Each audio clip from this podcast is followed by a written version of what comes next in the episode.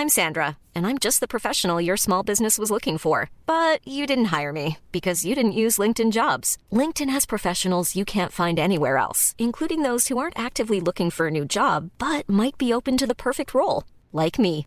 In a given month, over 70% of LinkedIn users don't visit other leading job sites. So if you're not looking on LinkedIn, you'll miss out on great candidates like Sandra. Start hiring professionals like a professional. Post your free job on linkedin.com/people today. Planning for your next trip?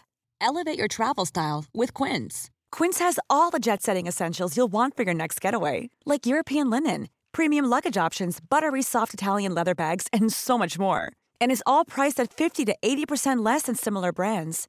Plus, Quince only works with factories that use safe and ethical manufacturing practices. Pack your bags with high-quality essentials you'll be wearing for vacations to come with Quince. Go to quince.com/pack for free shipping and 365-day returns. Wow. Nice. Yeah.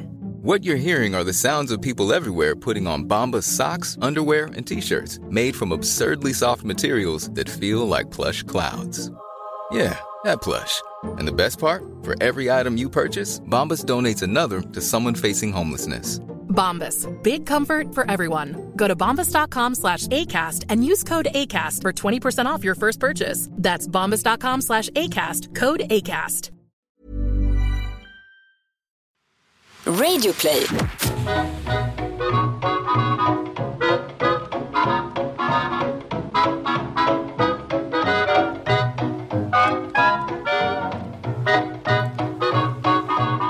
Det är jobbigt att vara så klyschig. Den här inledningen är ganska lång och den handlar om jag och Förenta Staterna.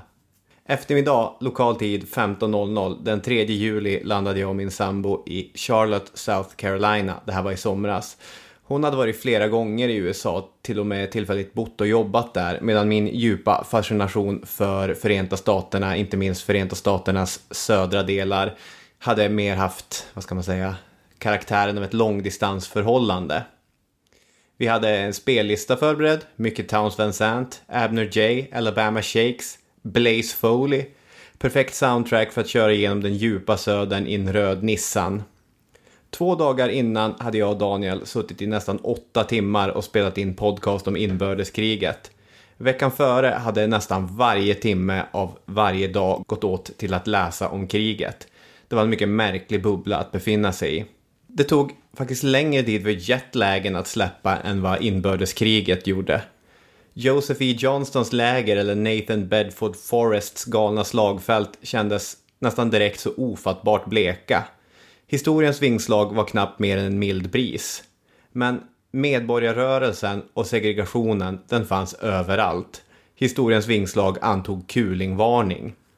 Utanför baptistkyrkan i Birmingham, Alabama som KKK sprängde träffade jag en hemlös afroamerikansk man som berättade om sina egna minnen från tiden.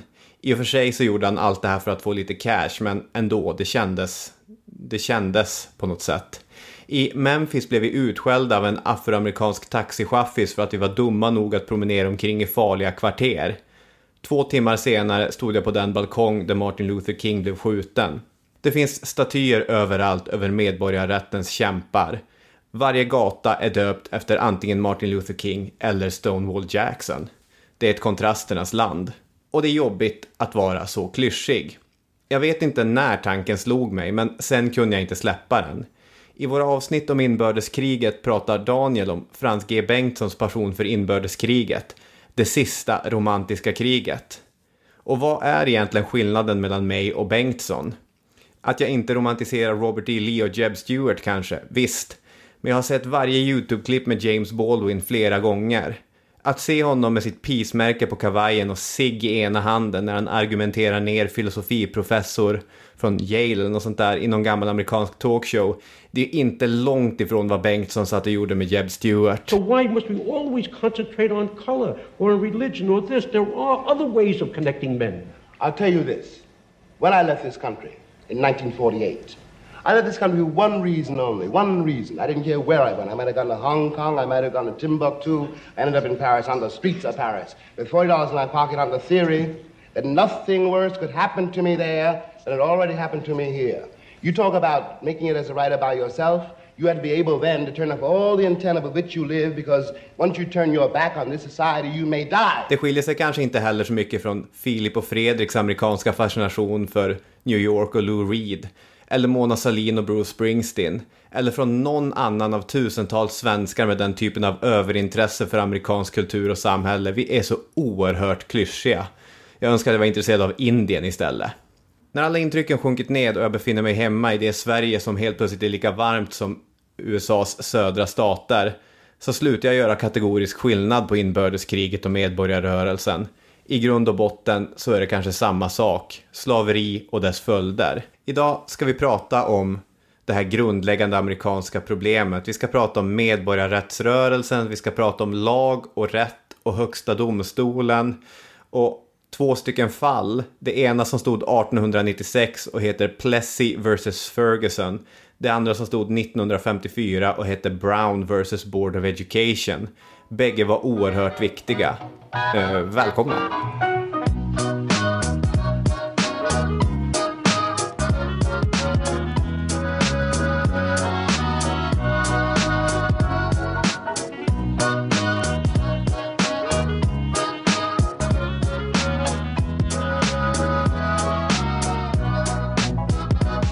Välkomna till eh, Historiepodden och eh, nu ska Robin få gå i någon form av, eh, ja vad är det här, efterskalvsterapi eller något kring dina resor i eh, Amerikat. Ja, det blir väl någonting sånt. Jag har suttit och marinerat på intrycken och nu ska, ska det avhandlas i historiepodden. Ja, eh, ja det var en eh, mustig och eh, hjärtlig och, och vad man ska säga, allt möjligt inledning här. Där Franski Bengtsson eh, rehabiliteras. Ja, eventuellt rehabiliteras. Li- lite grann eh, lyfts upp i ljuset i alla fall. Mm, ja, men det, är, det är alltid trevligt när han får vara med på ett hörn. Det finns ju ändå viss skillnad i att vara överintresserad av sydstatsgeneralerna och medborgarrättskämparna. Mm, jo, jo, det finns, det finns en skillnad. Men jag förstår vad du är ute efter här. Att det har kanske romantiserats en smula båda två. Vi spelar ju in avsnitten en bit innan de släpps. Så vi vet ju aldrig riktigt hur det ser ut när de väl släpps eh, ut i verkligheten. Men eh, förra veckan eh, när vi släppte det då hade vi fortfarande ingen regering. Nej. Och eh, jag sticker ut hakan och hävdar att vi inte har någon regering den här söndagen heller. Ja, okej. Det är, du tar det vecka för vecka så får vi följa Daniel Hermanssons eh, vilda chansningar. vilda chansningar. Det här är ju djupt kvalificerade ehm, analyser av läget. Jag tror det kommer bli en, eh, ytterligare en runda. Ja. En tredje. Du börjar bli som min gamla filosofilärare Leif Wirén, eh, frid över hans minne, som varje termin gjorde ett vad med sina elever om huruvida Fidel Castro skulle överleva den terminen eller inte. Jaha, när var det här? ja, det var ju när jag gick i gymnasiet, så att tidigt 2000-tal. Va- varför? Vad, hur skulle han dö av? Jag vet inte, han kände väl bara att Fidel är på, på Fallrepet? fallrepet ja.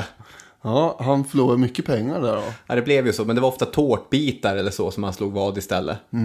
En annan sak som vi inte vet hur det ligger till med eftersom vi har spelat in det här avsnittet eh, några dagar före det släpps är hur det ser ut med biljetter Nej, till vår miniturné. just det, där vi ska lösa historiska mysterier. Men vi uppmanar er att gå in på historiepodden.com och se om det finns eh, biljetter kvar eh, till de föreställningar som vi då ska hålla i Malmö, Göteborg och Stockholm. Det finns ju dessutom en ny föreställning som släpptes eh, i Stockholm eh, här i veckan. Spännande, för när vi pratar nu en vecka tillbaka i tiden från när ni lyssnar, då är det en tredjedel kvar i Malmö och kanske något liknande i Göteborg.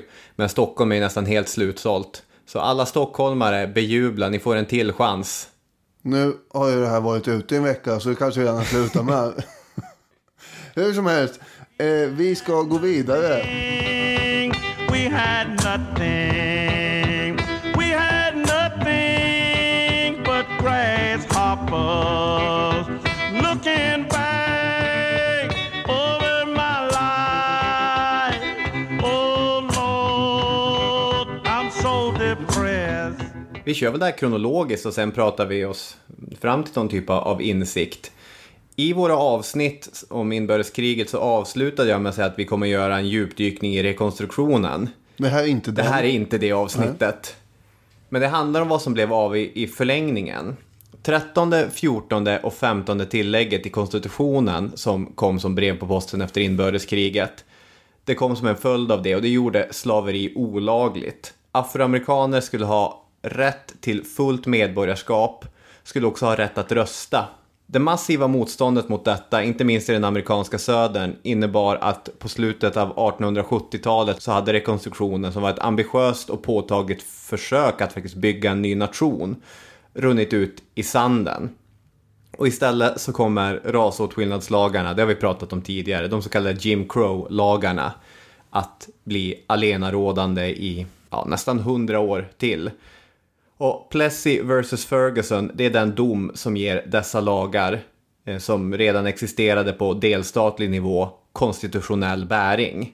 Och jag tänker att det är där vi ska börja. Ja, det är avsnitt eh, 201 som vi pratar rätt mycket om det här. Bombingham. Mm, precis. Det här är ju ett systeravsnitt till den episoden. Ja. Vi hoppar fram och tillbaka i tiden och försöker ge lite nya perspektiv på samma sak. ja, det hände ju på 60-talet det där. Mm, Precis. Eh, Jag var på bio igår, lördag, Jaha. och såg Spike Lees nya film Black Klansman. Den handlar om eh, en eh, afroamerikansk polis som infiltrerar Ku Klux Klan. Ja, den har jag hört talas om. Eh, bra. Jo, men den är ganska bra. Den är, ibland är den lite övertydlig. Så här, David Duke, den stora klanledaren, han eh, får säga flera av Donald Trumps tydligaste slagord. America first, och we have to make this nation great again. Och så vidare. Det, det är väldigt tydligt vad Spike Lee vill säga med den.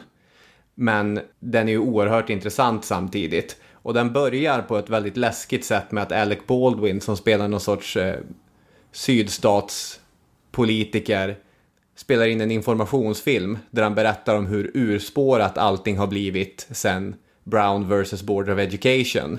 Det som det här avsnittet ska handla om i- i slutändan. Precis, så att de här domarna är viktiga. 1892, det träffar vi på Homer Plessy. Han är född i Louisiana och hans föräldrar är egentligen från Haiti.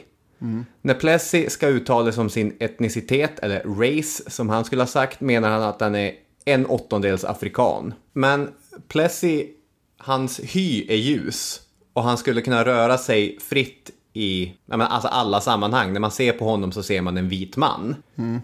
Plessys släkt har aldrig varit slavar i USA utan de kom till det nya landet som politiska flyktingar efter revolutionen i Haiti. Och hans, vad ska man säga, officiella status i landet är alltså som a free person of color. Men han är på många sätt ett intressant fall eftersom han, likt många andra under den här tiden, visar att det finns ingen vattentät skillnad mellan white, caucasian och african american, mellan svart och vit. För han var ju egentligen både och.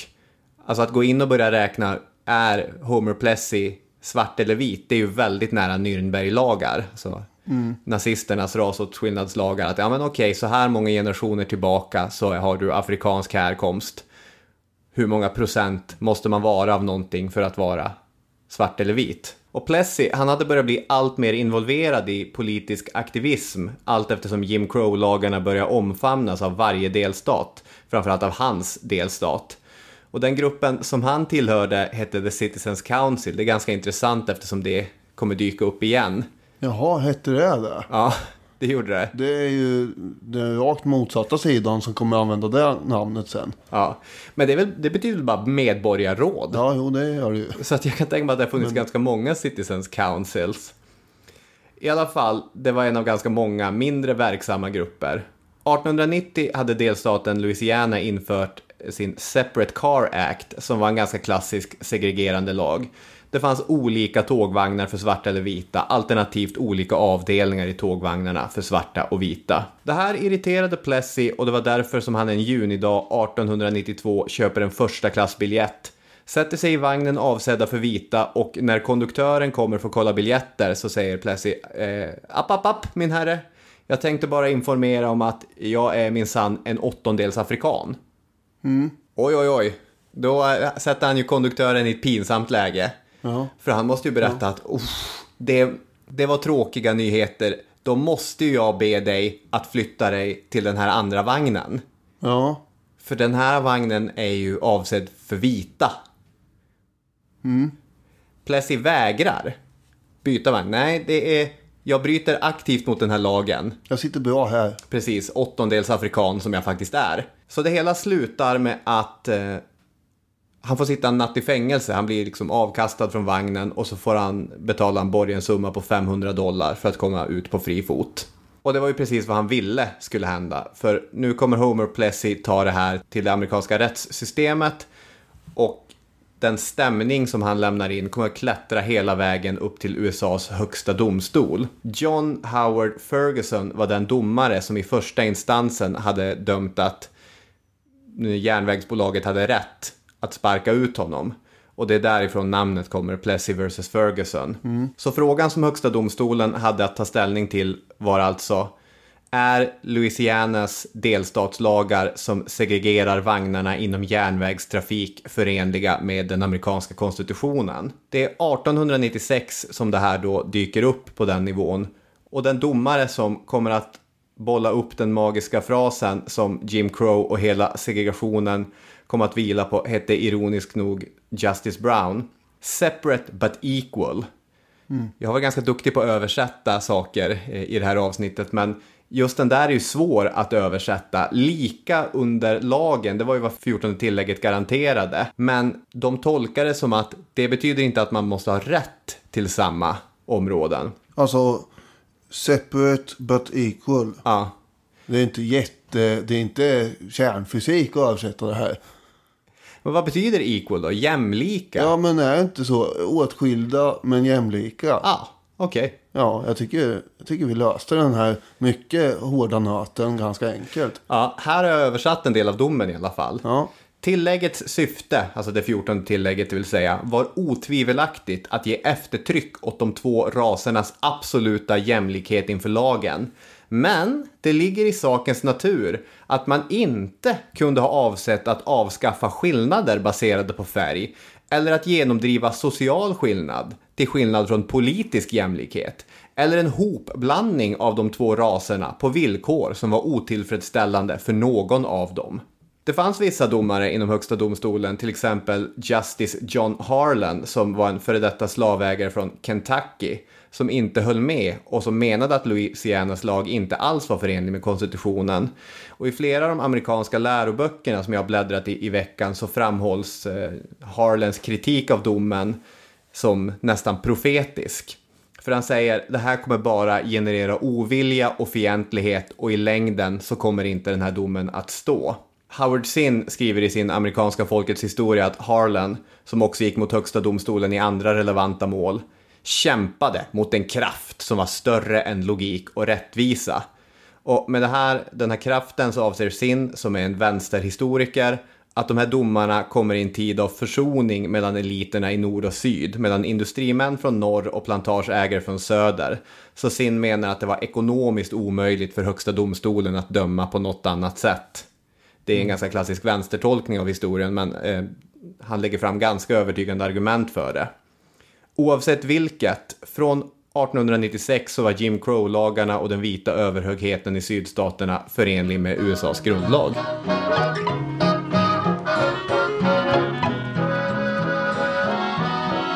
Vi ska presentera, vad ska man säga, den organisation som kommer vara en av avsnittets stora aktörer idag.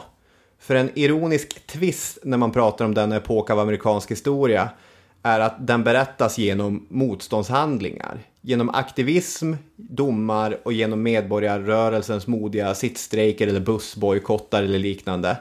Adam Fairclough som eh, har skrivit en bok som heter Better Day Coming. Han skriver att ett sånt narrativ lämnar mycket av berättelsen osagd. I den segregerade södern under den vita överhöghetens glansdagar från 1910 till 1950 så kunde svarta mycket sällan, om någonsin, öppet utmana vita utan att riskera hämndaktioner. Bönder som arrenderade mark kunde vräkas. Anställda kunde sparkas och affärsmän kunde nekas krediter och lån utan en stavelse om varför. Vita kunde också vända sig till mer drastiska åtgärder. Arresteringar, misshandel, bannlysning och mord med nästan garanterad strafffrihet. Det är sånt där konstigt case det här när man inte bara kan berätta om motståndet för då förminskar man förtrycket, men man kan inte bara berätta om förtrycket för då osynliggör man motståndet också. Ja. Svårt. Med det sagt, med den brasklappen inne, så tänker jag att vi ska prata om motstånd i en timme eller så. Ja. Eh, För Plessy mot Ferguson kan lyftas fram som ett stort misslyckande, men ur det kan man också spåra ett gryende motstånd. Och argumenten som Homer Plessy lyfter fram 1896 kommer att nyttjas igen dryga 50 år senare. Jim Crow-lagarna generellt och kanske den oerhörda mängden lynchningar av afroamerikaner som ägde rum kring sekelskiftet det var specifikt katalysatorer för grundandet av NAACP, National Association for the Advancement of Color People. NAACP. Precis. Organisationen grundas 1909 av flertalet inflytelserika amerikaner, såväl svarta som vita, män som kvinnor. Många vita ska man dock säga. Det finns eh, afroamerikaner där redan från början, men det här var en organisation som involverade flertalet olika krafter. Ibland skaran finns akademiker, suffragetter, fackföreningsmänniskor och jurister. I början finns inte så mycket arbetare och organisationen hade sitt tidiga centra i New York och hade en verksamhet som bestod dels av aktivism mot till exempel Ku Klux Klan, mot lynchningarna, men de höll också på med undervisning och så studerade man afroamerikanernas situation och sammanställde rapporter. Från 30-talets slut och framåt kommer man också ha en nästan separat juridisk avdelning. Och juridik är centralt i den här berättelsen. Det finns mycket att säga om perioden, säg 1910 till 1940, eftersom det är en oerhört mörk period i amerikansk medborgarrättshistoria. Men jag tänkte att vi kan kanske lämna upplopp och lynchningar därhän och istället ta vara på ett intressant faktum. Det är följande.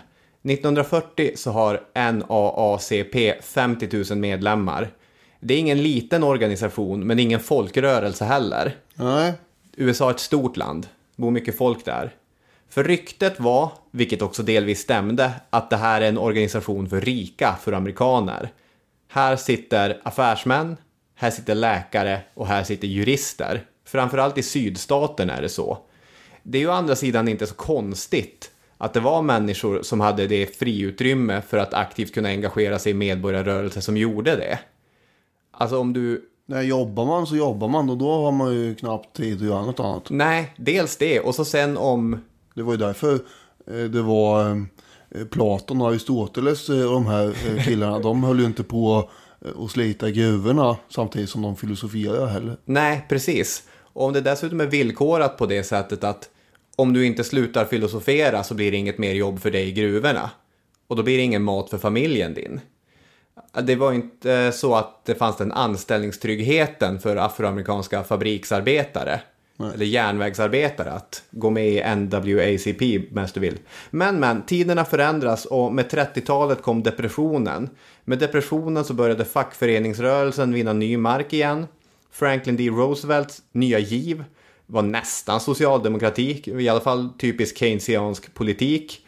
Och det amerikanska kommunistiska partiets agitation vann inflytande. Tidens anda kändes radikal och NAACP började rikta in sig mot arbetarrörelsen. Man gjorde flera drastiska förändringar. Medlemskapet blev billigare och enklare. Man öppnade olika former av ungdomsförbund och man visade från ledarhåll sitt öppna stöd för arbetarna.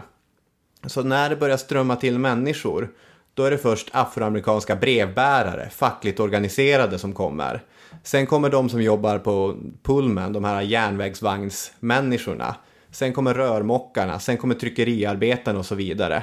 1946 så hade man tiodubblat sitt medlemsantal från 50 000 till 500 000 på sex år. Mm. Då börjar man ju snacka om en folkrörelse. Fairclough skriver att berättelsen om den tidiga medborgarrörelsens år är till stor del berättelsen om hur NAACP till sist blev en folkrörelse. Det man kan lägga in det här medlemsantalet som låter stort, 500 000, då ska man komma ihåg att till exempel Ku Klux Klan under mitten av 20-talet hade över 4 miljoner medlemmar. Mm. Så allt går ju att ställas in i, vad ska man säga, perspektiv.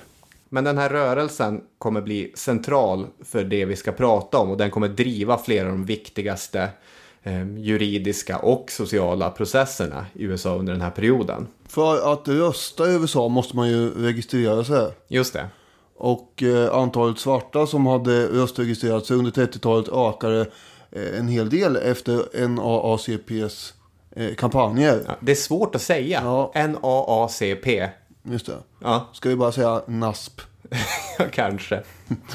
Eh, och det är ju, beror ju på det som du sa här. Dels kampanjandet. Men också att eh, Roosevelt har infört det här New Deal. Som visar att politik kan vara värt att engagera sig i. Ja. Det ökar generellt intresset eh, för alla. Eh, att eh, politik kan handla om eh, arbetstillfällen, sjukvård och skolstipendier och sådär. Så, eh, så då vill ju fler eh, få tillfälle att rösta. Och eh, därmed går man och registrerar sig. Men på många håll i särskilt södern och särskilt på landsbygden i sydstaterna så är det ganska svårt att få registrera sig som väljare om man är svart. Och kvalifikationskraven är ibland ganska fåniga. Till exempel kan man få frågan hur många bubblor finns det i ett fat såpa? Ja, den är svår. Den är inte jättelätt att, att svara på. Men det är den typen av frågor eh, som man ställer då för att man vill inte att de ska registrera sig. Nej. En eh, registrator sa bland annat vi avvisar dem i hundratal eftersom de inte klarar kvalifikationerna. Och eh, det är rena labyrinten den här registreringsbyråkratin egentligen. I Atlanta exempelvis så ökar ändå antalet svarta registrerade väljare från ungefär 600 till 3000 på tre år under 30-talet. Det här kommer handla mycket om stämningar eh, i rättssystemet. Och därför så blir ju juridik väldigt relevant här. Vi har ju eh, juridikprofessorn och advokaten för NASP.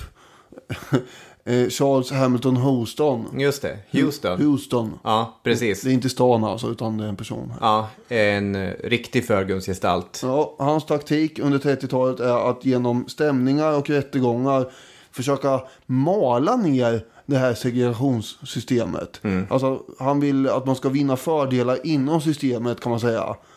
Segregationen bygger ju på åtskillnad men jämlikhet. Just det. Som du hade så svårt att översätta förut. Eh, Så om man kunde visa på en massa olika fall där det inte var jämlikt och vinna de rättegångarna, då skulle det där stegvis försvaga segregationen också var tanken. Om städer och delstater var tvungna att lägga lika mycket resurser på svarta, deras system, som de gjorde på de vitas, då skulle det bli eh, för ekonomiskt kostsamt helt enkelt att upprätthålla två parallella system. Och då skulle det knaka ihop, tän- tänkte man. Precis. Eh, och det fanns visserligen idéer om att angripa själva systemet, alltså den här Plessy vs Ferguson-prejudikatet. Men eh, en förlust i högsta domstolen skulle ju vara förödande, måste man säga. Så det vill man ju inte ge sig in på riktigt under 30-talet. Man kände sig inte tillräckligt stark för det i rörelsen. Nej, när rörelsen hade börjat organisera och formulera en juridisk strategi. Den, den första eh, juristen som satt där på, på NASP, Nathan Margold, var en rumänsk född amerikansk eh, advokat och domare. Och han la upp den strategin att det är ingen idé att vi håller på att vinna små segrar inom systemet. För det vi gör är att vi åker omkring och släcker små bränder. Men vi har ju den här stora branden som skapar nya hela tiden. Vi borde ge oss på draken, nu byter jag metafor mitt i, liksom, och, och döda draken. Men som du säger, det är ju en väldigt farlig strategi också. Vad händer om man ger sig på prejudikatet och det står kvar? Ja, då kan det ju bli riktigt långlivat. Så det gör man ju inte under 30 och 40-talet. Nej. Utan eh, man bestämmer sig för att man ska anfalla de här Jim Crow-lagarna via åtal inom skolväsendet för att där då visa på att det är inte jämlikt. Nej. Och, och så. Eh, Houston, Ja. eh, han bedömde då att skolan är, det är en populär fråga att eh, lyfta och anfalla ojämlikheten inom det. Eh, det är lätt att pumpa upp engagemang i alla de här lokala underavdelningarna. Just det. Och det är lättare att hitta villiga målsäganden som måste då driva de här stämningarna eller vara, vara med i dem i alla fall. Om man vinner i de här randstaterna som vi pratade om i inbördeskriget. eh, De som så att säga ligger mittemellan nord och sydstaterna. Eh, Då kan man använda det som prejudikat sen då och eh, gå vidare med det i, i de olika delstaterna. Precis. Skolan var också lätt att hitta bevis i. Mm. Dels för att det var så stor skillnad på de skolorna som var avsedda för svarta och de som var avsedda för vita. Ja, han behöver inte ta på sig någon Sherlock Holmes-hatt här Nej. för att hitta de skillnaderna. Utan det räcker ju med att kasta fram eh, i rättegångarna foton på skolbyggnader. Svarta eh, elever går i ganska förfallna ruckel. Vita går i eh, eleganta, robusta tegelbyggnader minsann. Och sen har vi statistik som är väldigt behjälplig också. Till exempel löneskillnader mellan svarta och vita lärare och hur mycket resurser som eh, generellt läggs på eh, vita och svarta barn. Och han, den här eh, Houston, han är väldigt envis, ivrig och energisk eh, människa måste man ju säga. Verkligen. Houston är också en väldigt intressant eh, advokat. Han såg juridiken som ett verktyg. Ett citat som eh, kommer från honom är att en advokat är antingen en social ingenjör, alltså någon som verkar för förbättring av samhället, eller en parasit på samhällskroppen. Eh, Så han menar alltså att om, om man inte använder lagen till att förbättra saker, då har man ett yrke som bara tynger ner samhället. Just det. För honom var det självklart att man skulle driva den här typen av processer. Och han sa också att stämningar och rättegångar betyder ingenting om de inte stöttas av allmänheten. Ingen behöver förklara för negern skillnaden mellan lagen i böckerna och lagen omsatt i verkligheten. Problemet handlar om hur man skapar rätt folkligt stöd. Så att en grej med att driva den här typen av, av processer, den här typen av stämningar, är att man ska skapa en opinion kring den. Och därför är det väldigt viktigt att välja rätt fall till att börja med. Men lagen existerar inte oberoende av opinionen och allmänheten, utan de är väldigt tätt besläktade. Ja, precis. 1938 så faller ett eh, domslut som är positivt för eh, NAACP. Eh, då dömer nämligen Högsta domstolen till förmån för en Lloyd Gaines som hade ansökt om att få studera vid Missouri Law University. Just det. Och eh, HD hade inte sagt att man måste integrera. Men eftersom man hade en utbildning, en juristutbildning för vita så måste man också ge en likvärdig utbildningsmöjlighet för svarta. Eh, och det här det blev ju som en chockvåg genom sydstaterna. Bara, Jaha, nu krävs det att vi upprättar motsvarande skolmöjligheter för svarta här också. Missouris system hade varit att man istället gav svarta studenter lite pengar för att åka till andra delstater. Ja, Och det var, fick man inte göra, det var inte förenligt med konstitutionen. fick man tydligen inte göra. Eh, så den gamla lagen, Plessivis Ferguson, den gäller fortfarande. Men nu kommer det bli dyrare. eh, om man säger så. För nu måste man ha två system som då egentligen ska vara likvärdiga. Ja, precis. 1939 kommer också ett nytt domstolsbeslut eh, som gäller svarta lärares löner. Som eh, var avsevärt lägre ju. Domstolen menar på att löneskillnaderna här, de grundar sig inte på kompetens eller kvalifikationer. Eh, och därför så måste de förklaras av rasistisk diskriminering, säger HD. Just det. Och eh, det kommer en mängd rättsfall efter det här eh, som liknar det här. Och i många fall så tar ju skolledningen då beslut att sparka de här målsägandena för att bli av med problemet. Och i andra fall så menar man på att de här löneskillnaderna de baseras på meriter. Och det. det är ju svårt att bevisa att det inte gör. Nej. Så, men eh, i slutet av andra världskriget så hade ändå de här löneskillnaderna minskat ganska dramatiskt. Mm, precis. Mark Tushnet som är en amerikansk historiker, han skriver att den här första, Lloyd Gaines 38, det är den första domen som innebär att marken under Plessy-domen börjar erodera. Och för varje ny dom som kommer efter det så är det lite mer erodering som sker. Och lite mer erodering som sker. Och vi kommer ju närma oss en punkt förr eller senare där marken har eroderat så mycket att det inte är stabilt att stå på längre. Ja, det var ju det här som var Houstons eh, taktik då. Och 1944 så vinner man ju ett nytt milstolpsmål eh, kan man säga. Eh, I fallet Smith vs Allwright. Då har HD slagit fast att det är olaglig diskriminering att inte låta en Lonnie Smith få rösta i Demokraternas primärval i Texas. Just det. Demokraterna hade ju eh, tidigare eh, hållit sina primärval helt stängda för svarta väljare. Och det fick man, fick man inte göra, eh, sa HD. Nej. Så eh, domen hyllas ju här då eh, som en eh, a second eh, emancipation. Och det är stor optimism bland svarta i södern. Och antalet som försöker registrera sig som väljare, de ökar ju ännu mer här nu, markant. Men alltjämt ska vi komma ihåg att det är många som eh, inte vågar försöka sig på att registrera sig. För det finns ju en överhängande risk för våld här också. Precis. Ett citat är Vita politiker kontrollerade fortfarande själva registreringsprocessen och även om vissa var redo att tolerera en liten svart väljargrupp var många fortfarande beslutna att hålla svarta borta från rösträtten. Ingen var beredd att registrera svarta på samma grunder som vita. Kampen för svarta sydstatsbor att säkra sin rösträtt fortsatte i ytterligare 20 år. Och det här kommer från den här historikern Fairclough. Just det. Det man ska säga om den här eh, Smith vs. Allright är att tyvärr så tvingas ju Houston gå i tidig pension då hans hälsa började svika honom. Men han kom att följas av sin före detta stjärnelev från Harvard där han hade varit lärare tillika sin gamla assistent Thurgood Marshall. Och det är Marshall som kommer med tiden att ja, han kommer bli den första svarta domaren att sitta i USAs högsta domstol, bara en sån sak. Men det är han som kommer ta över Houstons arbete i NAACP. Och Marshalls första stora framgång var just den här Smith mot Allright. Historians will note this hour at the White House. In a Rose Garden ceremony, a 58 year old great grandson of a slave is nominated by President Johnson to be a Supreme Court justice. He is Solicitor General Thurgood Marshall, acknowledged the best known Negro lawyer of the century.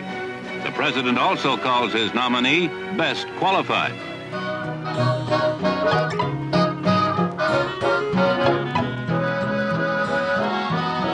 När vi är inne på 40-talet ska man berätta lite allmänna grejer som andra världskriget för med sig. Ja, För det blandar ju om given ordentligt.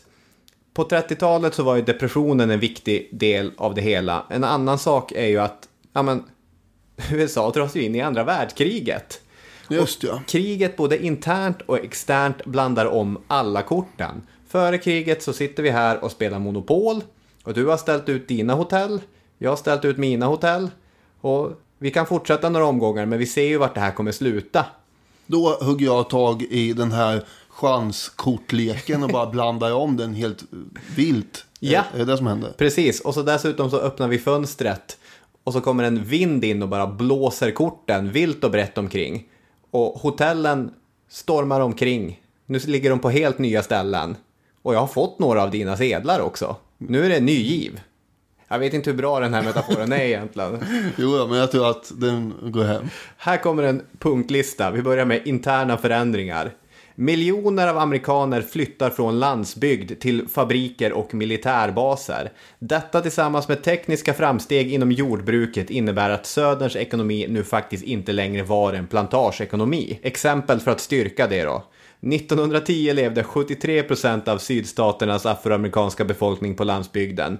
1950 var det nere på 38% och det skulle fortsätta dala i samma drastiska takt. Life is full of what ifs. Some awesome, like what if AI could fold your laundry? And some, well, less awesome, like what if you have unexpected medical costs? United Healthcare can help get you covered with Health Protector Guard fixed indemnity insurance plans. They supplement your primary plan to help you manage out of pocket costs. No deductibles, no enrollment periods, and especially no more what ifs. Visit uh1.com to find the Health Protector Guard plan for you. Many of us have those stubborn pounds that seem impossible to lose, no matter how good we eat or how hard we work out. My solution is PlushCare. PlushCare is a leading telehealth provider with doctors who are there for you day and night to partner with you in your weight loss journey. They can prescribe FDA-approved weight loss medications like Wagovi and Zepbound for those who qualify. Plus, they accept most insurance plans. To get started, visit plushcare.com slash weight loss. That's plushcare.com slash weight loss. Hey, Dave. Yeah, Randy. Since we founded Bombus, we've always said our socks, underwear, and T-shirts are super soft. Any new ideas? Maybe sublimely soft. Or disgustingly cozy? Wait, what? I got it. Bombus. Absurdly comfortable essentials for yourself And for those facing homelessness. because one purchased equals one donated. Wow, did we just write an ad? Yes. Bombas. Big comfort for everyone. Go to bombas.com slash ACAST and use code ACAST for 20% off your first purchase. Arbetslösheten försvann i ett moln av krigsindustriell tillväxt. 900 000 afroamerikanska män blev soldater. Jättemånga afroamerikanska kvinnor fick yrkesutbildning och sattes i arbete för man behövde ju någon som skulle jobba. Tillverka pufferna. Precis. Och fackföreningsrörelsen svällde från 6 miljoner medlemmar innan kriget till 15 miljoner efter kriget. Så att där har vi några interna förändringar i sydstaterna och USA i stort. De externa förändringarna då var ju att USA hade varit demokratins förkämpar i andra världskriget. Man hade slagits mot fascismen och vunnit. Och sen efter andra världskriget, då kommer ju ett kallt krig. Och nu ska man försvara hela den fria världen. Och här fanns motsägelser. Nazisterna hade gått länge med sina Nürnberglagar och, och slutgiltiga lösningar och sånt. Men nog fanns det en klangbotten även på hemmaplan. När vi fördömer andra stater, är det så att vi kastar sten i glashus? Månne. Och dessutom, med andra världskriget så kommer Indiens frigörelse, afrikanska staters frigörelse och kolonialism blev helt plötsligt ganska omodernt. FN bildas, bara en sån sak, och där ska USA vara ledande. De ska stå där med facklan och stå för allt positivt och gott. Har vi då städat på hemmaplan först? Det är frågan. Tiden direkt efter andra världskriget skulle alltså kunna ha varit medborgarrättsrörelsens guldålder i USA. Men så blev inte riktigt fallet. Faktiskt redan under kriget, strax före att USA ens drogs in, så hade FDR, Franklin D. Roosevelt, genom en exekutiv order lanserat sin Fair Employment Practices Committee. Eh, FEPC kallades den. Och jag citerar presidenten här. Ingen diskriminering ska förekomma vid anställning av arbetare inom försvarsindustrin eller statliga yrken på grund av ras, trosbekännelse, färg eller nationellt ursprung. Är det här din journallöst? Ja, lite så.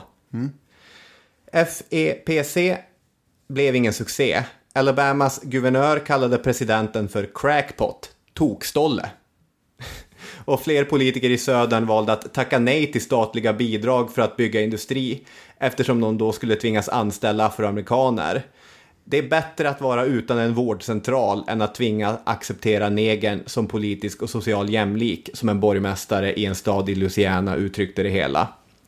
Reformen hade heller inga verktyg för att framtvinga dess genomförande och som så mycket annat så rann den ut i sanden.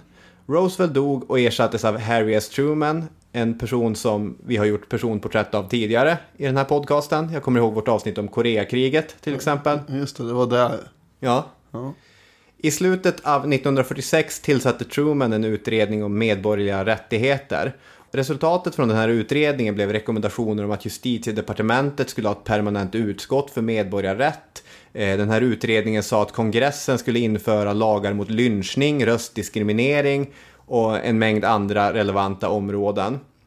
Och varför det här var viktigt för Truman, det kan man ganska snabbt märka i det här citatet från honom. Vår position i efterkrigsvärlden är så vital för framtiden att våra minsta handlingar har långtgående effekter.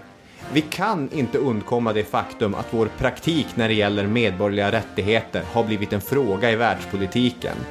Världens press och radio är full av den. De med konkurrerande synsätt har betonat, och förvränger på ett skamlöst sätt, våra brister. De har försökt framställa vår demokrati som ett tomt bedrägeri och vår nation som en konsekvent förtryckare av underprivilegierade människor. Det kan verka löjligt för amerikaner, men det är viktigt nog att oroa våra vänner. Förenta Staterna är inte så starkt. Den slutliga segern för vårt demokratiska ideal är inte så ofrånkomligt att vi inte kan bortse från vad världen anser om oss och vår praktik. Nej.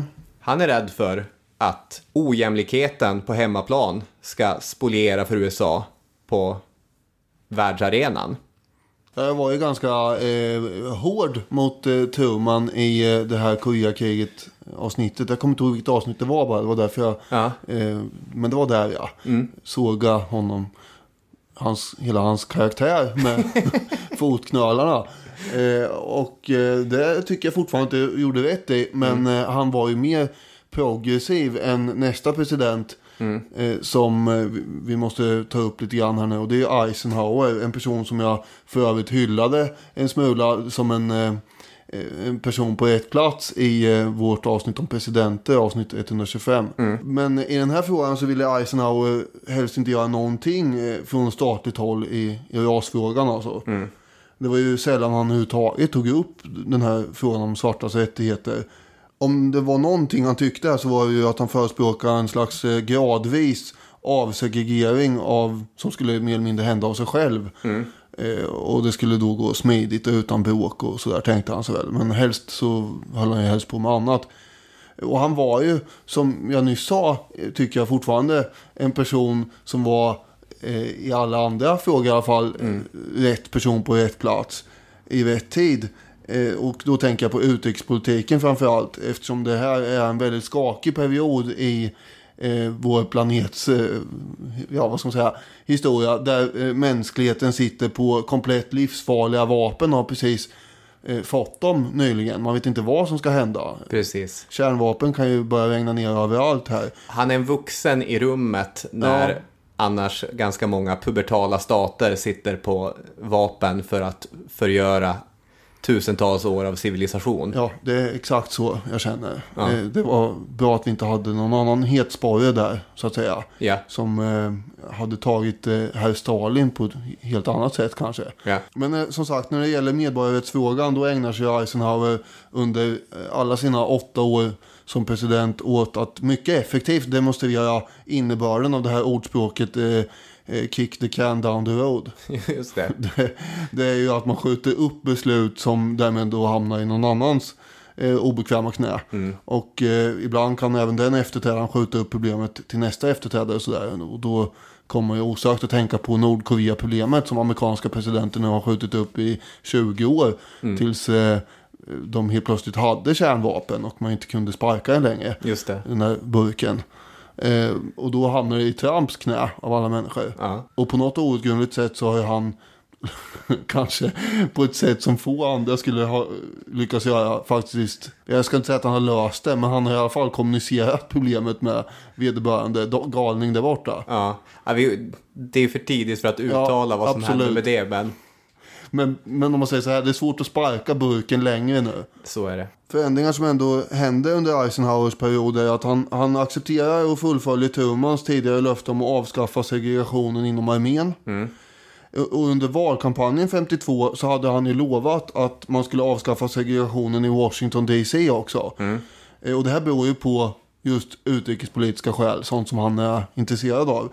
Och det har att göra med det som du sa innan här också, som Truman var orolig över också. Hur ska vi uppfattas egentligen eh, i andra länder? För Washington DC kryllar ju av diplomater som kommer dit och det kan vara så att den här eh, situationen med eh, segregationslagar slår mot diplomaterna. Ja. Att de inte får gå in på olika restauranger och sådär. Precis. Och det ju, ser ju inte så snyggt ut. Nej, det är oerhört pinsamt. Där finns ju en sorts problematik i hela kalla kriget också för dem. För det är ju tiden med den här liksom röda faran och, och kommunistskräcken i USA.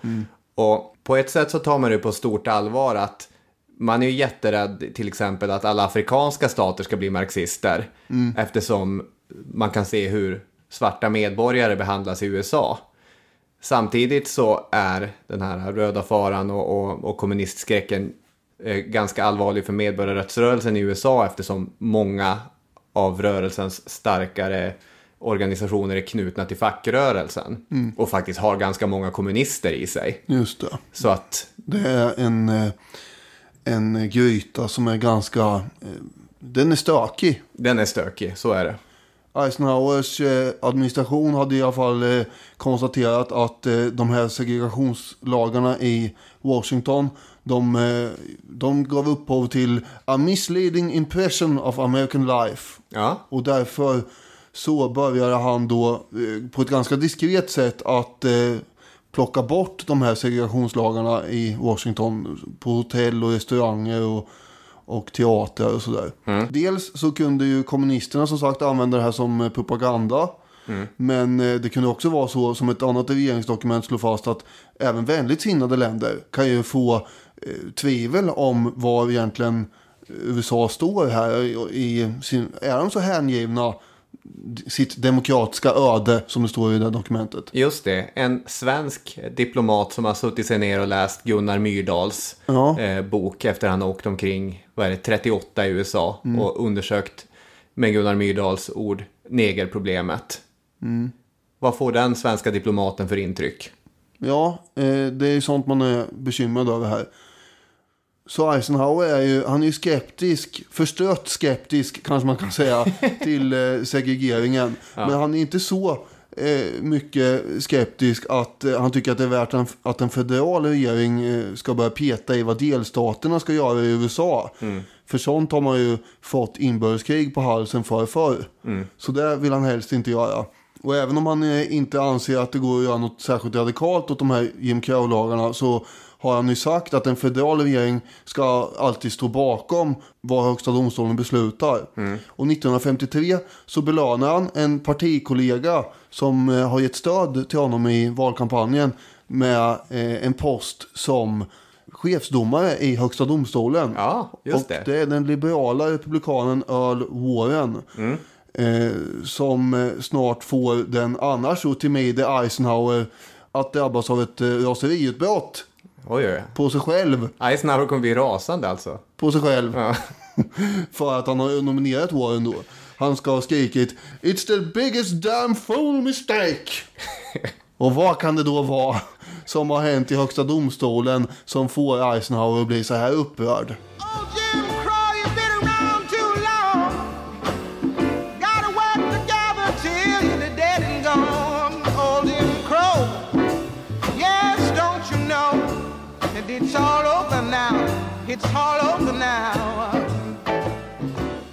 Direkt efter andra världskriget så hade de afrikanska skolorna blivit politiskt sprängstoff. Det har vi sagt. Ja, de här domarna hade fått marken att börja erodera.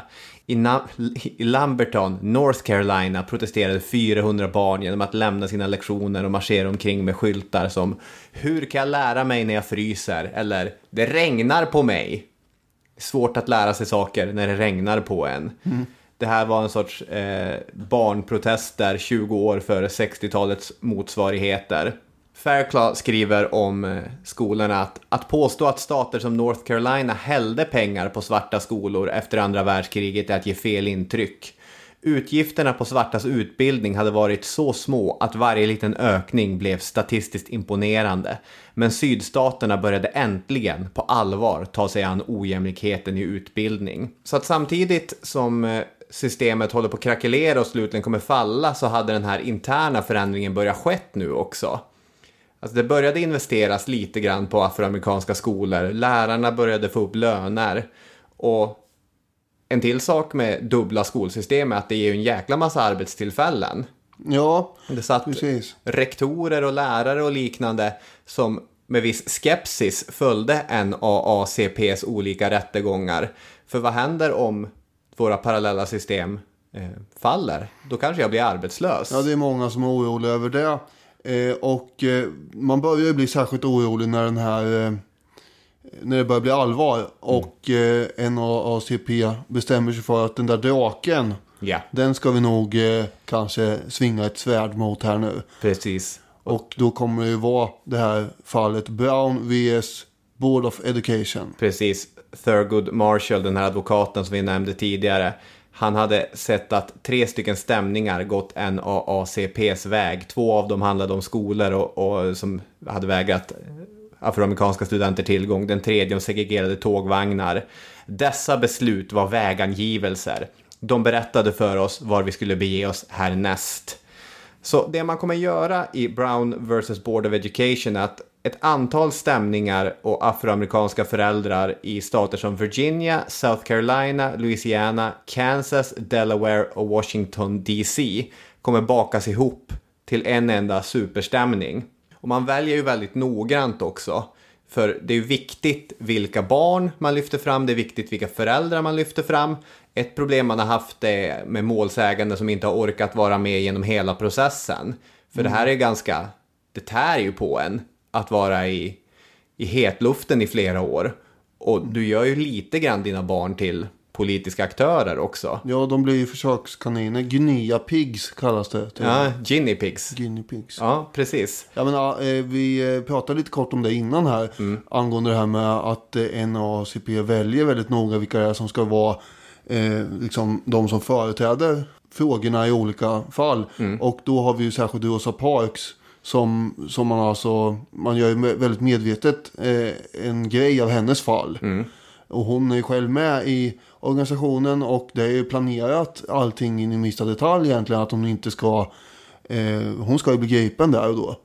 Eh, Man hade ju haft andra möjligheter tidigare att göra en stor sak av eh, vissa fall. Men eh, det gjorde man inte. Nu pratar vi om de här bussegregeringarna. I Montgomery, ja. Ja, just det. Att man alltså eh, inte reser sig för en vit som kommer in på bussen. Precis. Som vill sitta kvar. Tidigare hade ju en, eh, en tonårsmamma eh, som eh, inte hade velat resa på sig för en vit också skapat eh, stor uppståndelse. Men det ville inte NAACP göra någonting av eftersom hon inte uppfattade som, hon var inte lämplig Nej. att lyfta fram helt enkelt. Men Rosa Parks var det. Mm, precis. Det är någon gång nu, vi kan ju inte bara göra avsnitt om medborgarrättsrörelsen. Vi men kan någon... inte bara göra det. Eh, inte bara om eh, upptäckare heller. Nej, Så- precis. Upptäckare och medborgarrättsrörelsen. Nej, men för, man borde djupdyka i bussstrejken i Montgomery. För ganska många av oss har en rätt ytlig förståelse Mm. av den. Linda Brown vs. Board of Education of Topeka, Kansas är det fallet som får ge namnet åt den här ihopsamlingen. Brown hade nekats plats på en vit skola som låg nära hennes hem och beordrades istället att varje dag resa till en afroamerikansk skola som låg avsevärt mycket längre bort. Däremot var just fallet i Kansas inte typiskt, eller i alla fall inte självklart, därför den här skolan som hon åkte till, den var eh, av ganska, den var fin. Det var två stycken fina skolor. Och det var bra lärare på bägge ställena. Men ändå så, så argumenterade man för att det är konstigt att vi ska skicka henne långt bort på andra sidan stan. Ja, så det är sex kvarter till den här eh, vita skolan. Mm. Och eh, 20 typ till den som hon skulle gå i enligt dem. Precis. Och Marshall argumenterar då att utifrån 14 tillägget kan skolor inte vara jämlika när rasdiskriminering är grunden för intag. Det här skedde 1953 och domstolen hade stora problem med att komma fram till ett beslut. Så man skjuter upp det till året efter. Och det är under den perioden som Eisenhower ska vara lite snäll med en kompis. Eller vad man Ja, ska säga. ja, Som, precis. eh, som har stöttat honom och Earl Warren helt plötsligt tar plats i högsta domstolen och förskjuter med det högsta domstolen åt ett mer liberalt håll. Ja. Det är det som är viktigt med högsta domstolen. Det är därför som den här äh, grejen med, med Kavanaugh i USA som pågår nu. Där man väljer in en stockkonservativ domare. Det är därför det upprör så många. Som tänker att det ska kunna äventyra till exempel viktiga beslut om aborträtt. Men man hade fortfarande faktiskt svårt att komma fram till ett beslut och håller på att skriva om och skriva om äh, de här dokumenten som de olika domarna äh, ska skriva under. För det är viktigt, menar högsta domstolen här, att alla är överens. Mm. Det här är ett sånt beslut som är av sån vikt för landet eh, i, i framtiden att vi måste stå bakom det allihopa. Så det man börjar göra är att man eh, bland representanterna i högsta domstolen börjar se till vilka effekter som segregation har på skolnivå psykologiskt. Mm. För en av de grejerna som Marshall hade gjort när han hade pläderat kring det här var att han hade lyft fram den psykologiska forskningen som Kenneth och Mammy Clark hade fört. De var psykologer och deras studier visade på vilka negativa effekter segregationen hade på barns självförtroende. Och en del av det här, det var långt ifrån allting och det var inte majoriteten av deras argument. Men det som ofta lyfts fram i till exempel läroböcker och, och liknande är att de hade gjort det så kallade docktestet. Barn på mellan 3 och 7 år fick välja mellan fyra olika dockor med olika hudfärg. Och så sen skulle de här barnen identifiera vilken ras dockan hade samt berätta vilka egenskaper de tillskrev de här olika dockorna. Och en majoritet av barnen, såväl vita som svarta, valde den vita dockan och tillskrev den de mest positiva karaktärsdragen. Så det de här Clark-psykologerna argumenterade för var alltså att segregationen gör psykologiska ärr på de här afroamerikanska barnen som aldrig går ur egentligen. Och den är skadlig.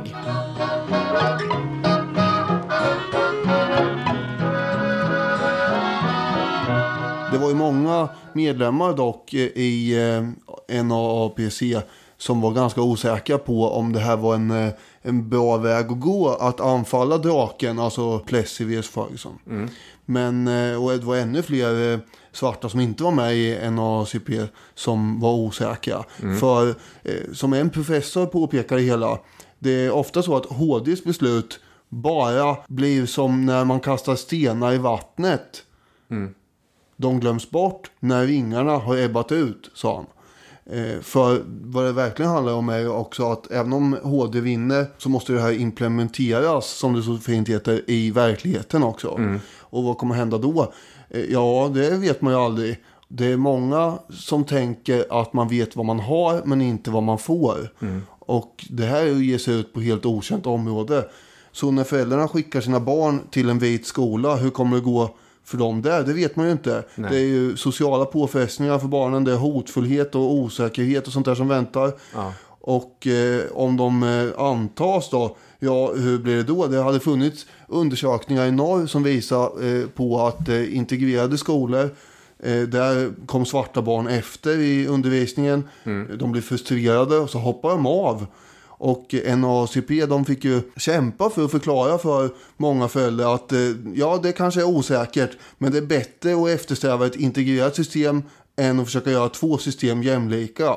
Mm. Och som du sa innan här, det är många lärare framförallt som är rädda för att bli av med jobben. Om man nu gör så som NAACP vill, ja. det vill säga att man integrerar systemen och smälter samman det till ett.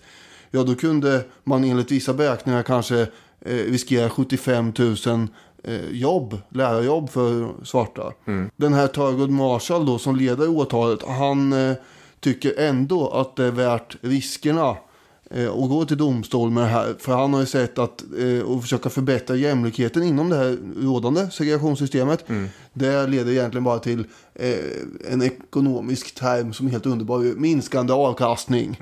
okay. det, det, kostar mer än vad det smakar nu för tiden att försöka eh, få det jämlikt. Det är massor med energi, eh, arbetstid, ansträngning och pengar eh, för ganska eh, låga fördelar. Mm. Så därför är det dags nu att avskaffa hela systemet menar mm. på. Och om de första svarta barnen då eh, som går i integrerade skolor hoppar av så får det väl bli så. Som en eh, NASP-advokat sa, so be it. Ja. Och eh, eh, NASP-ledaren Walter White. Som för övrigt är vit. När man går in och kollar på Wikipedia. Mm. Eh, precis som eh, han du nämnde innan här. Eh, han eh, sa också att svarta måste vara beredda att ge upp de små kungadömen som segregationen har skapat.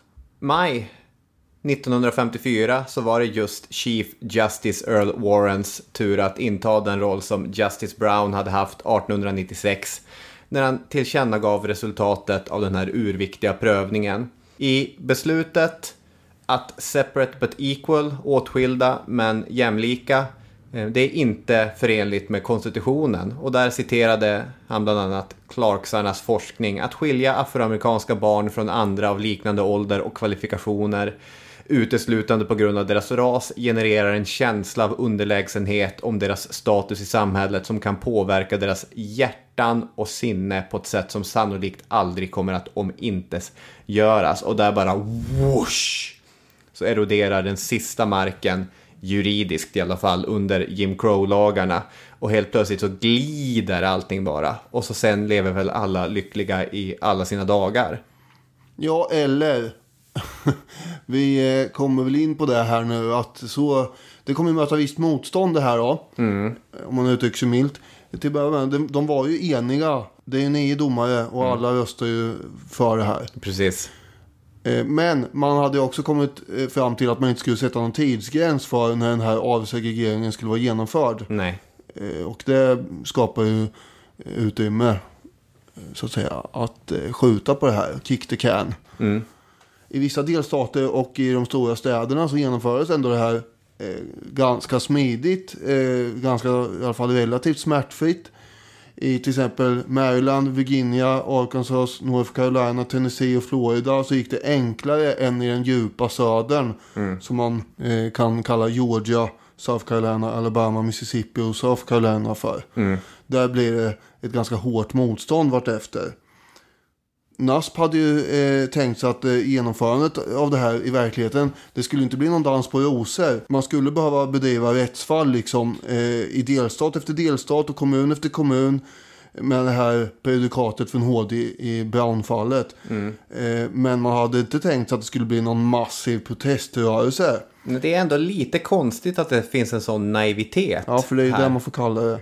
De tänker att nu har vi löst det, nu är den stora segern vunnen. Och så sen får vi ta det, ja, som du sa, eh, rättegång för rättegång, men vi kommer fixa det här. Tidningarna i södern hade ju också eh, ganska nyktert konstaterat att nu är segregationen utdömd. Fairclough han skriver så här. Men om en snabb utfasning av segregerade skolor någonsin var en möjlighet passerade det psykologiska ögonblicket för det snabbt förbi. Ja, precis. Alltså i första domen, som du sa, där finns det ingen tid alls. Så att ett års tid går då ingenting händer och snarare så att motkrafterna lyckas mobiliseras.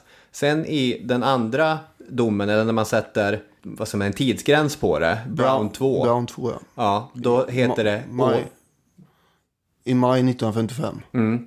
Då heter det All Deliberate Speed. Mm. Så snabbt som möjligt, eller så snar- snarast, men ändå utan att ange någon tidsgräns. Men vad som händer nu är att de liberala sydstatspolitikerna, de verkar ju ganska handfallna och lyckas inte eh, få någon opinion för det här. Utan istället så eh, dyker ju segregationspolitikerna upp och tar initiativet. Och bland annat så bildas det ju sådana här citizen councils som det kallas då på 1950-talet. Vilket var helt annorlunda jämfört med 1890-talet. Ja. Medborgarråd. Eh, och det är en massa lokala råd som protesterar mot och bekämpar det här Brown-beslutet. Eh, medlemsavtalen växer ju snabbt. Eh, 1956 är de uppe i 250 000 tror jag. Mm. Det är också en folkrörelse. Ja, och eh, NASP-medlemmar i olika lokalavdelningar som har skrivit under protestlistor mot eh, till exempel att ortens skolstyrelse ska tillåta integrering. De som har skrivit på sådana listor, de blir snabbt av med sina jobb. Och i vissa delstater förbjuder man delstatsanställda att eh, förespråka integration överhuvudtaget. Vilket gör att man inte kan vara medlem i NASP. Nej, precis. Det finns ju flera sådana uppmärksammade fall. Till exempel är det en lärare, Septima Poinsett Clark, som Martin Luther King senare kommer att kalla rörelsens mamma, som är en av de som valde att bli sparkad från den skola hon jobbade på för att få fortsätta vara ansluten till NAACP. Medlemsantalet sjunker ju ganska snabbt i NAACP då. Och eh, man prioriterar väl kan man säga eh, fridfullhet och jobb framför att vara med i den här organisationen då. Och i vissa stater där man gör motstånd också, till exempel Alabama, där vägrade man lämna ut sina medlemslistor till staten. Vilket är orsaken till att organisationen bannlyses från Alabama. I åtta år. Ja, vilket är också anledningen att när det är Bombingham som vi pratade om i det avsnittet det. så fanns ju inte NAACP i Alabama för de var helt enkelt bannlysta. Det är därför ja. Här binder vi ihop trådar till höger och vänster. Jajamän, Southern Manifesto just det. är ju eh, ett manifest där flera politiker i sydstaterna bestämmer sig för att nu ska vi eh, officiellt här bekämpa det här HD-beslutet, Brown-beslutet. Det är 19 senatorer och 82 medlemmar av representanthuset som skriver under det här. Ja. Och en Mississippi-senator sa till och med att vi tänker inte lyda den domstol som fäller den här sortens domar. Och sen drar det igång då. Delstaterna i södern, eh, de har ju olika varianter för att bekämpa det här. Man avskaffar den obligatoriska skolgången. Ja. För att inte eh, man ska behöva integrera. Man stryper finansieringen till integrerade skolor. Just det, lägger ner vissa skolor helt och hållet. Ja, eh, framförallt så hotar man med att göra det. Ja. där. Sen gör man ju det på vissa ställen också. Och, stänger ner dem. Och det är i och för sig en djupt impopulär åtgärd bland många vita väljare också. Så därför drar man sig för det. Ja. Men man kan hota med det. Eh, I mer moderata eh, delstater som Alabama och eh, Florida så inför man den här eh, Pupil Placement Act. Som innebär att man i teorin eh, går med på det här Brown-beslutet. Jajamän, här ska vi integrera. Men i praktiken så försvårar man det så mycket som möjligt så att det inte händer. Skolstyrelserna i de här kommunerna placerar ut barn. Den här skolan ska du gå i och den här skolan ska du gå i. Och sen får man då ansöka om att förflyttas om man vill det. Eh, så att eh, först och främst så sätter man ju ut vita barn där och svarta barn där. Sen kan både vita och svarta barn och föräldrar då ansöka om att få gå i en annan skola. Det är inga vita som ansöker om att få gå i en annan skola. Nej. Och de svarta som ansöker om att få gå i en annan skola, de måste ju då gå igenom en, eh, ja, en labyrintliknande, eh, mycket krånglig byråkrati och till slut så får de ändå avslag. Det är ju som rösträttsproblematiken här, att man begraver rättigheten i byråkrati. Ja, den här eh, våren som hade fått eh, uppgift att bli chefsdomare av. Han menar ju på att allt det här hade flyttit på mycket smidigare och snabbare om Eisenhower bara hade gett sitt stöd eh, till det här Brown-beslutet. Men det gjorde han ju väldigt ogärna egentligen. Eh, han var ju tvärtom väldigt arg på att det här hade hänt. Och det här beror ju på att Eisenhowers grundfilosofi eller ideologi eller vad man ska säga är ju att staten, den federala regeringen ska inte lägga sig i delstaternas liksom, situation och problematik. Just det. Eh, Men han kommer ju bli pressad till att göra det ändå i Little Rock framförallt 1957. Då har nämligen guvernören i Arkansas eh, som heter Orwell Forbus. Han har ju tänkt göra det här motståndet till Brown-beslutet till en del i sin återvalskampanj där. Mm, just det. Och eh, NAACP de hade frågat flera föräldrar och eh, barn om de ville ställa upp och ansöka till vita skolor. Bli sån här guinea pig. Just det, ja. Guinea pig. Just det. Eh, och nio svarta barn hade gått med på det och de skulle då börja skolan i den här stan Little Rock 1957. Forbus, eh, guvernören då, han menar att det var hans uppgift att stoppa den oordning som kan uppkomma i och med integrationen. Och därför sätter han in eh, delstatens nationalgarde för att slå en ring runt skolan så att de svarta barnen inte kan komma in. Och oordning kommer det bli. Folkmassor samlas utanför skolan för att protestera mot att barnen ska börja. En massa otrevliga tillmälen eh, vrålas till barnen. Och eh, en eh, Melba Patillo var ett av barnen. Och hon har senare då ifrågasatt att NAACP eh, kastar fram de här barnen som försökskaniner när de visste att det skulle bli Ja, det fanns en risk, stor risk för att det skulle bli våldsamheter och, och en hotfull stämning och sådär. Ja. Eisenhower, han hade ju tidigare sagt att han inte skulle sätta in federala trupper för att försvara några domstolsbeslut. Men nu kontaktas han av borgmästaren i Little Rock. Som säger, hör du eh, presidenten, det är en himla röra här. Det är väldigt stökigt och de, det, har, det har spårat ur det här. Jag behöver hjälp. Och därför så blir ju Eisenhower mer eller mindre tvingad att eh, göra någonting. Och han sänder soldater då till Little Rock för att skydda de här barnen. Vilket i sin tur då får många eh, sydstatsmänniskor att vråla att det här är fråga om invasion. Vi blir invaderade igen. Och Eisenhower han försvarar den här åtgärden med att eh, det är hans oundvikliga ansvar att upprätthålla lagen. Och istället för att prata om integration så menar han att eh, det är illa, det är dåligt att Sovjetunionen kan använda Little Rock i sin propaganda. Och oordningen i Arkansas den beror bara på demagogiska extremister. De flesta sydstatsbor är lagenliga, säger Eisenhower, och hederliga medborgare. Stephen Ambrose, som har skrivit en biografi över Eisenhower, han menar att, eh, citat, Eisenhower nästan inte alls visade något ledarskap i det mest fundamentala sociala och moraliska problemet i hans tid. Mm. Det är hårt. Det är ganska hårda ord. Vi kanske kan eh, lyssna på lite kort vad Eisenhower själv sa i ett tal till nationen här angående Little Rock. At a time when we face grave situations abroad because of the hatred that communism bears toward a system of government based on human rights, it would be difficult to exaggerate the harm that is being done to the prestige and influence, and indeed to the safety, of our nation and the world. Our enemies are gloating over this incident and using it everywhere to misrepresent our whole nation. we are portrayed as a violator of those standards of conduct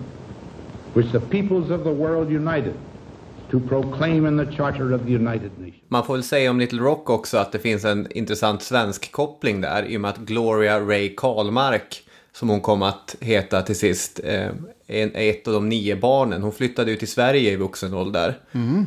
Och blev svensk patentingenjör minsann. Hon har sommarpratat, tror jag var 2015 eller 2016. Där ser man. Och, och det är väl värt att lyssna på. Det är svårt, tycker jag, att förhålla sig till det här beslutet Brown vs Board of Education eftersom följderna till den är så alltså komplexa eller så svåra att, eh, att gripa. Det skulle ta decennier av kamp innan beslutet faktiskt implementerades. Beslutet, som du sa, hade varken stöd hos presidenten eller hos kongressen eller i senaten eller egentligen framförallt inte ute i delstaterna. Och det föll på enskilda afroamerikaner att själva slåss för den rätt som nu högsta domstolen hade gett till dem. Samtidigt som Fairclough skriver så är beslutet en vändpunkt. Det inspirerade svarta genom vetskapen om att högsta domstolen var på deras sida. Det tvingade en motvillig Eisenhower att använda federala krafter för att tvinga ner delstaterna i brygga.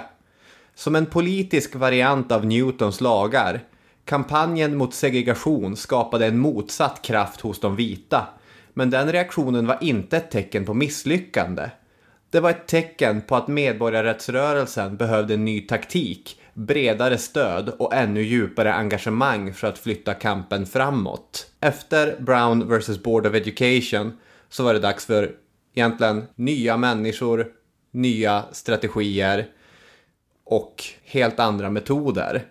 Så i nästa steg av den här berättelsen, då måste man börja prata om Rosa Parks, en bussbojkott i Montgomery och så vidare. Men där är vi inte än. Nej, det är vi inte än. Frågan är när vi kommer dit. Det vet man aldrig. Är vi nöjda så? Så är vi nöjda. Eh, och vi tackar för att ni har lyssnat. Och eh, så får vi se hur det står till med våran regering eller inte eh, nästa vecka. Så är det. Fidel Castro är död i alla fall. Ja, han är det. Ja. Hörni, tack så mycket för att ni har lyssnat. Hej då med er! Hej hej!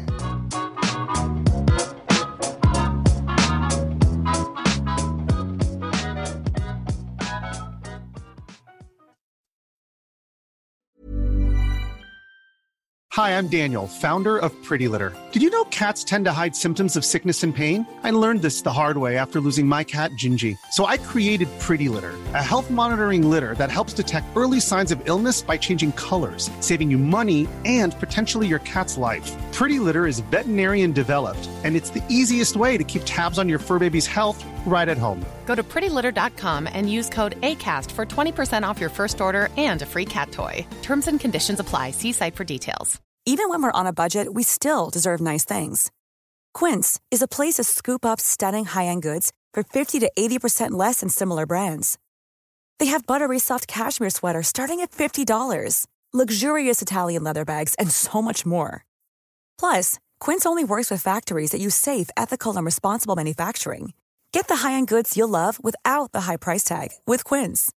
Go to quince.com/style for free shipping and 365-day returns.